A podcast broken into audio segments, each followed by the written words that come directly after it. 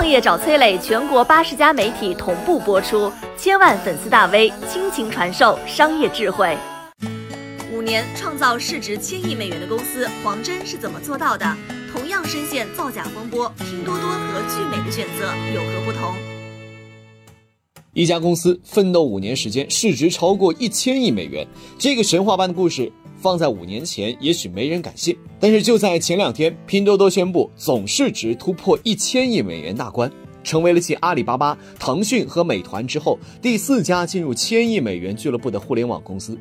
八零后的拼多多创始人黄峥，凭借着四百三十亿美元的身家，正式晋级成为中国第三大富豪，仅次于马云、马化腾。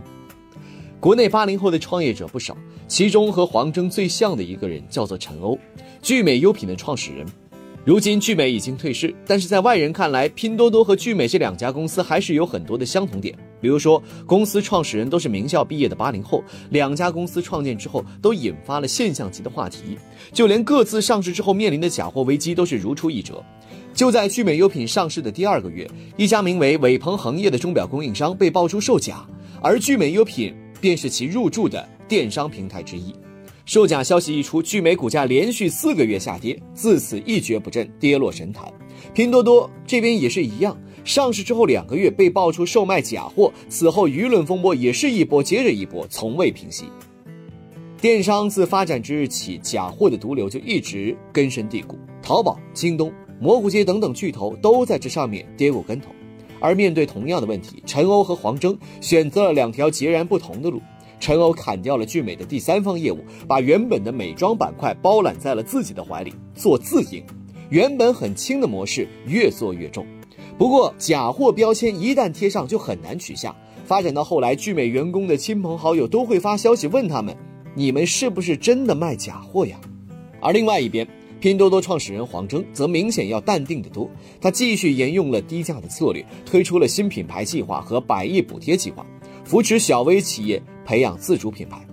狂撒百亿补贴，剑指高端消费市场。针对苹果、格力、茅台等知名品牌贴钱来让消费者享受大额的折扣，用高端品牌的口碑挽回平台的声誉。这招借力打力可以说是绝妙至极。拼多多甚至一度掀起了国内电商平台的补贴浪潮。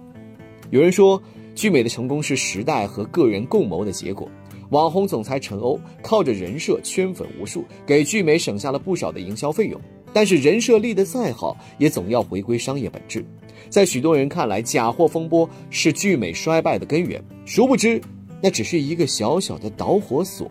此后层出不穷的售后问题，陈欧本人屡屡造假传闻，一步步击垮了这个品牌。就像大明星的直播间一样。一开始，因为明星的号召力聚满了观众，但新鲜感一过，大家就掉头去了隔壁专业主播的直播间。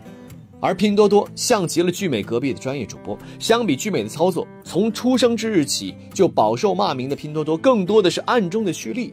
模糊矛盾，从三四线城市的老年人一路攻城略地，吸引了一二线城市的白领，从假货代名词到吸引更多大牌入驻，黄峥用实际行动。向大家证明，电商时代偏见不重要，重要的是真的有能力给消费者真实惠。